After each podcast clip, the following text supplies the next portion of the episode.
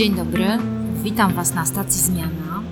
Jest to podcast o tym, że coś się kończy, a coś się zaczyna, a na pewno się zmienia. Dzisiaj jestem na konferencji InfoShare i naprawdę bardzo się cieszę, ponieważ e, moim gościem dzisiaj będzie Tomek Manikowski. Nie mamy dużo czasu, żeby porozmawiać, ale jestem przekonana, że to będzie inspirująca rozmowa, tak jak ta konferencja. Tomku, czy możesz się przedstawić naszym słuchaczom? Dzień dobry, tak jak powiedziałaś, ja nazywam się Tomasz Manikowski i cała przyjemność po mojej stronie. Bardzo się cieszę, że mogę być dzisiaj Twoim gościem i że y, dane było nam się dzisiaj spotkać. Mówi się, że świat jest mały, ale jak okazuje się, nawet na tak małej przestrzeni, jak, jaką jest Gdańsk, po latach y, bywania na tej samej konferencji było nam dane dopiero się dzisiaj poznać. Dokładnie. Także fajnie, że mieliśmy, mieliśmy to szczęście.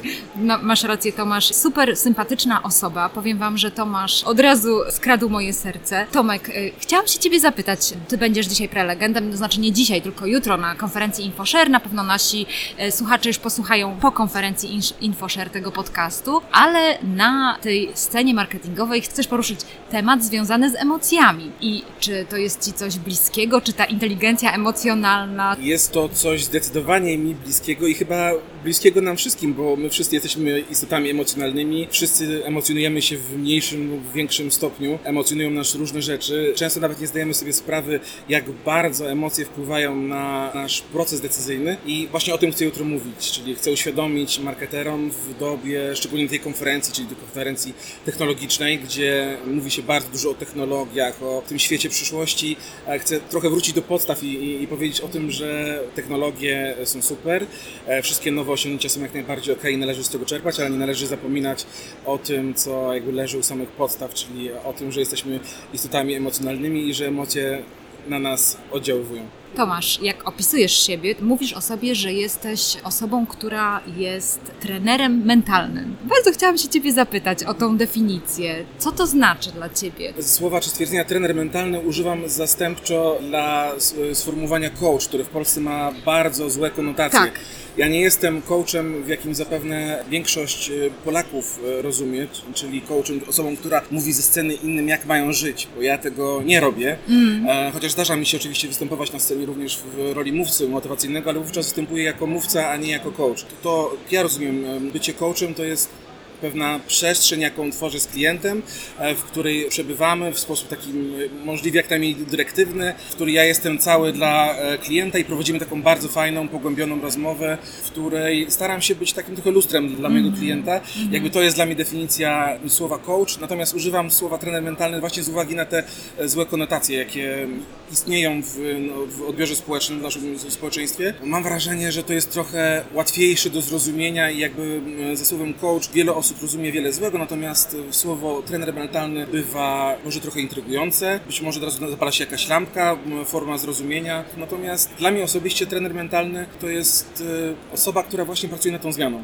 Czyli y, to może być zmiana na różnych płaszczyznach, na różnych poziomach, ponieważ każdy z nas mierzy się z różnego rodzaju wyzwaniami. Moja perspektywa i moje życiowe wyzwania są zupełnie inne niż e, większości em, osób. Może dopowiem to, czego nie widać. Ja się urodziłem niepełnosprawny, nie mam obu nóg i prawego przedramienia, więc chociażby już tylko z tego względu moje wyzwania, jakby w sposób oczywisty w życiu, różnią się od wyzwań pełnosprawnych osób. Tak. Zarówno w tej przestrzeni życiowej, jak i zawodowej. Dziękuję Ci, Tomek, że to zdradziłeś naszym słuchaczom i zgadza się, to jest niesamowite, słuchajcie, że Tomasz mówi o sobie, że pływa, lubisz szybką jazdę, lubisz Formułę 1, łamiesz stereotyp osoby, może ludzie myślą, że osoba, która jest niepełnosprawna, tak jak powiedziałeś o sobie, e, powinna być w domu, prawda, a Ty jesteś aktywny zawodowo, wychodzisz do ludzi i jeszcze ludziom pomagasz. Tomek, jak Ty to robisz? Tu, I tu dochodzimy do rzeczy, która jest, stanowi dla mnie bardzo duży problem, ponieważ dla mnie to są jak najbardziej normalne rzeczy. No I Gdyby właśnie. na chwilę zamknąć oczy i zapomnieć o tym, że ja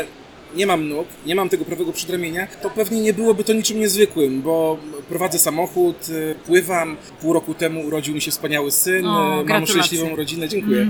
I gdyby zapomnieć o tym, co przed chwileczką powiedzieliśmy, to pewnie nie byłoby nic niezwykłego. Natomiast ja jestem postrzegany jako osoba w cudzysłowie niezwykła, dlatego że, że wyróżniam się na tle innych niepełnosprawnych osób. Jest to bardzo trudny temat do przepracowania, nie dla mnie, ale dla tych osób, które gdzieś tam muszą się borykać z e, pewnymi ograniczeniami, które częściowo materialnymi, fizycznymi, które jakby w sposób oczywisty ich ograniczają, ale które często sprowadzają się do pewnych barier i ograniczeń, które mamy wszyscy w mniejszym lub większym stopniu w naszych głowach. I myślę, że to jest jakby przede wszystkim rzecz, która jest do przewalczenia, bo ja z moimi barierami uporałem się na dosyć wczesnym etapie. Myślę, że to jest jakby cały mój, e, cała moja tajemnica i cały mój sukces.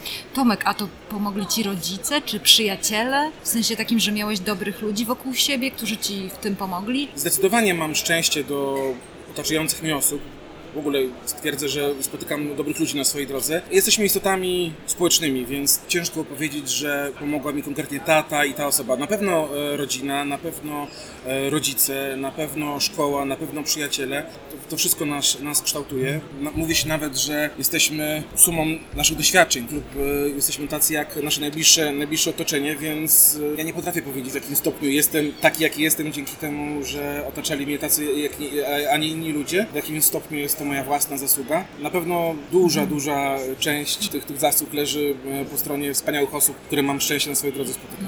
To jest ciekawe, nie? że jeżeli kogoś poznajesz, to już jakoś albo ma się z nim flow, albo nie. I właśnie sobie myślę o, ty, o tobie, Tomasz, że no masz super, jakiś taki super charakter, w sensie takim, że dobrze się z tobą rozmawia, jesteś taki akceptujący, nie ma w tobie takiej jakiejś oceny, czy, czy takiego spojrzenia, że, że coś to idzie albo nie idzie i to jest naprawdę serdeczne. Wydaje mi się, że to też jest jakoś, no może ma, jesteś też obdarowany jakimś takim szczególnie fajnym charakterem.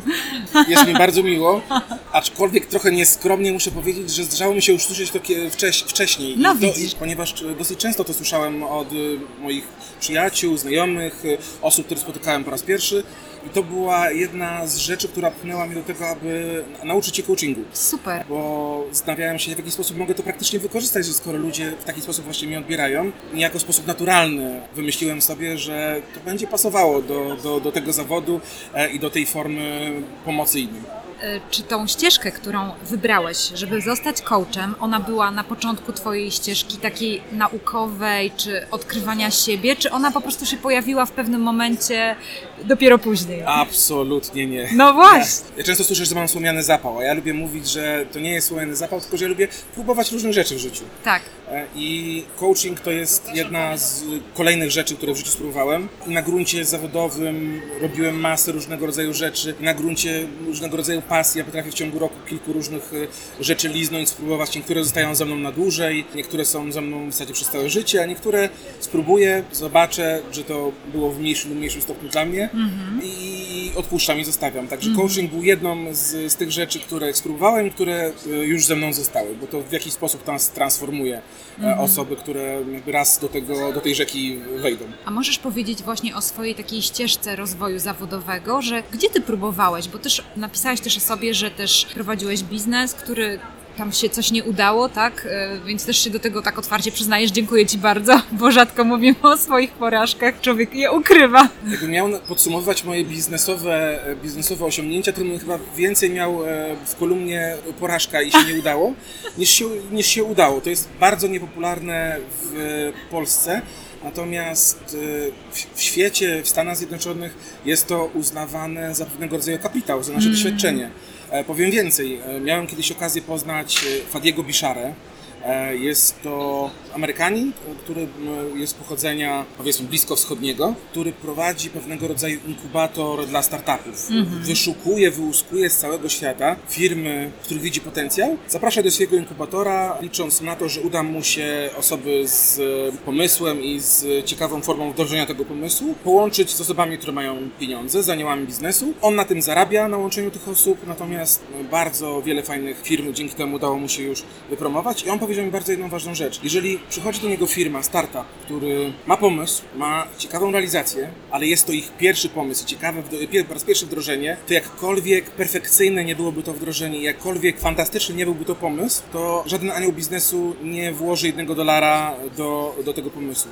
Natomiast gdy przychodzi człowiek, który mówi, że w ciągu 20 lat popełnił wiele błędów, nauczył się z tego to i to i to, to taka osoba ma o wiele większe szanse na uzyskanie finansowania. No i ja też wolny od tych błędów nie jestem, popełniłem ich całkiem sporo, utopiłem sporo pieniędzy. Mam natomiast to szczęście, że potrafię uczyć się na tych błędach. To jest jedna rzecz, a druga rzecz, ja jestem chyba pierwszym pokoleniem osób, które zaczynają w Polsce zupełnie od zera. Mój ojciec jest przedsiębiorcą. Zaczynał jeszcze w ciemnych, zamieszłych czasach, kiedy w Polsce pro- prowadzenie biznesu było porównywane do, do hochsztaplerstwa i tym podobnych aktywności. Tak. Więc znam prowadzenie biznesu z jego perspektywy z tamtych czasów, czyli jestem drugim pokoleniem e, przedsiębiorcy w, w, w mojej rodzinie, więc miałem to szczęście, że mogłem się uczyć na doświadczeniach mojego taty. Od e, 16 roku życia bywałem przy nim, jeździłem na walne zgromadzenia, obserwowałem jak to wygląda od kuchni, widziałem z iloma wyzwaniami i z iloma litrami potu i łez się to wiąże. I poniekąd sam tego doświadczałem, bo jako dziecko przedsiębiorcy bardzo rzadko widziałem tatę w domu. To myślę, że każdy, kto ma e, rodziców, którzy prowadzą biznes, wie, z czym to się wiąże i jakie jest to poświęcenie nie tylko dla samego przedsiębiorcy, Tak. ale i dla jego rodziny.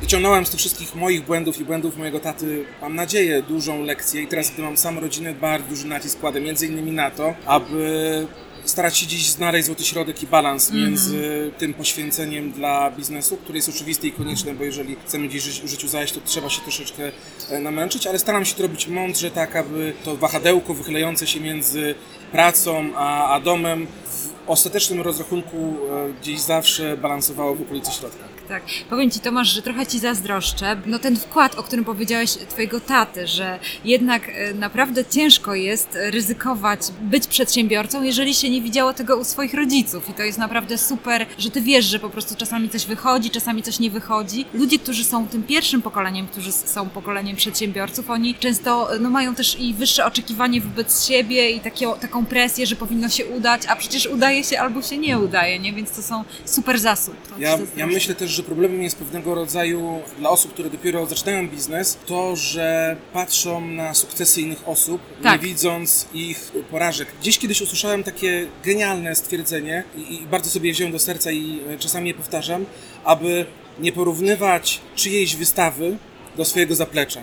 I to jest tak piękne, ponieważ e, szczególnie w dzisiejszych czasach, w czasach Facebooka, Instagrama, oglądamy sukcesy i ten blitz innych osób. Ja sam nie jestem inny, bo ja e, też na Facebooku czy na innych mediach społecznościowych nie, nie pokazuję godzin przygotowań do prelekcji, nie pokazuję ile czasu zajęło przygotowanie dziesiątek slajdów, nie pokazuję godzin spędzonych przed lustrem i powtarzania w kółko tych samych godzin prelekcji, tylko przychodzę już uśmiechnięty w koszuli i, i mówię, oto jestem, tak? Jestem już na konferencji. Natomiast prawda jest taka, że u nikogo nie wygląda to w ten sposób. 99,9 czasu to jest ten czas, który spędzamy gdzieś u siebie w biurach, które mają często kilka metrów kwadratowych, które spędzamy nad hektolitrami kawy. I, to nie jest ani seksowne, ani to nie jest e, medialne, więc tego się nie pokazuje. Natomiast życie każdej osoby, która odniosła mniejszy lub większy sukces, to przede wszystkim jest to zaplecze, a tej wystawy jest bardzo niewiele, chociaż pokazujemy właśnie tą wystawę. Teraz Tomasz jest taka moda, moda, może teraz taki trend, że dużo się mówi w firmach o wartościach, że buduje się firmy na wartościach. Tak ty tutaj powiedziałeś o tym, że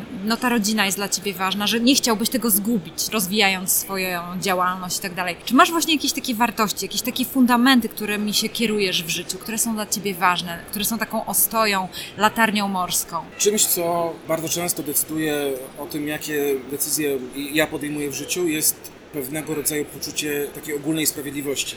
Zarówno takiej, e, która dotyczy mnie osobiście, jak i takiej życiowej. Nie- zdarza mi się wchodzić w biznesy, w interesy, które uważam, że w jakikolwiek sposób by kogoś krzywdziły, które byłyby niesprawiedliwe, więc to poczucie sprawiedliwości to jest coś, co, co, co jakby jest dla mnie bardzo ważne i istotne, poza rodziną, o której wspomniałaś, ale jednocześnie taką trzecią rzeczą, która jest, wydaje mi się, że często zaniedbywana przez wiele osób, może zabrzmi to trochę egoistycznie, to jest własne ja.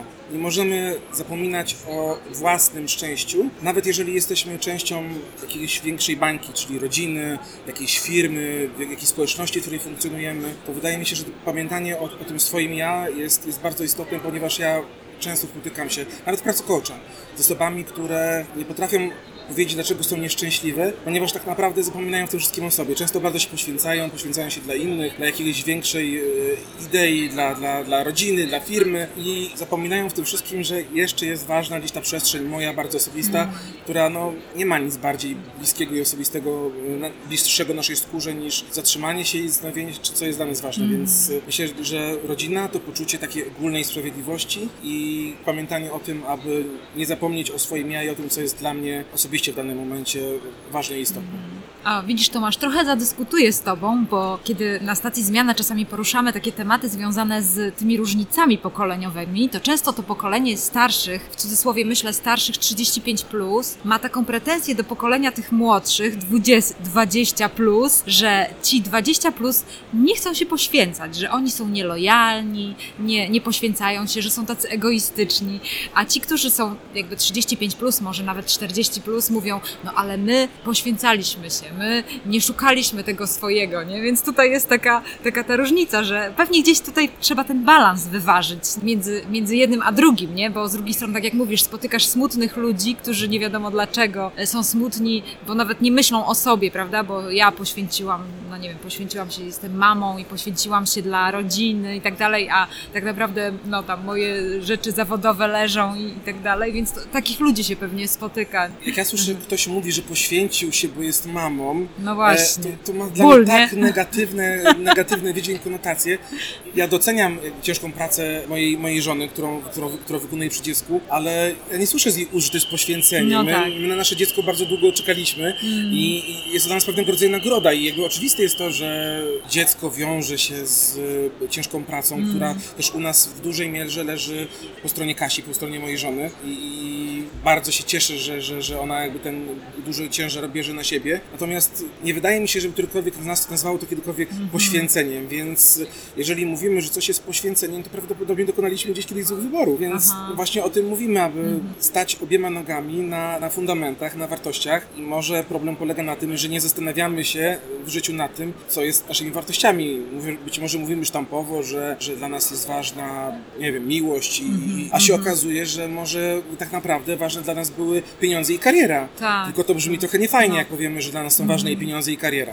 Albo na przykład poczucie bezpieczeństwa, bo zauważ, że może być tak, że poświęcam się dla rodziny, bo chcę mieć poczucie bezpieczeństwa, że kiedyś ta rodzina na przykład o mnie się zatroszczy. Rozumiesz, że to jest interesowne, a nie bezinteresowne, więc też się tak nad tym zastanawiam. No super, tak. Tomek, już tak będziemy lądować z naszą rozmową, więc wracam do tego klimatu, który nas otacza, InfoShare, konferencja. Powiedz mi, co lubisz w tej konferencji? Co jest dla Ciebie ciekawe? Dlaczego tutaj wracasz? Pierwszy jestem dumny, że tego typu przedsięwzięcie, taka impreza dzieje się w Polsce i dzieje się kilometr od mojej firmy.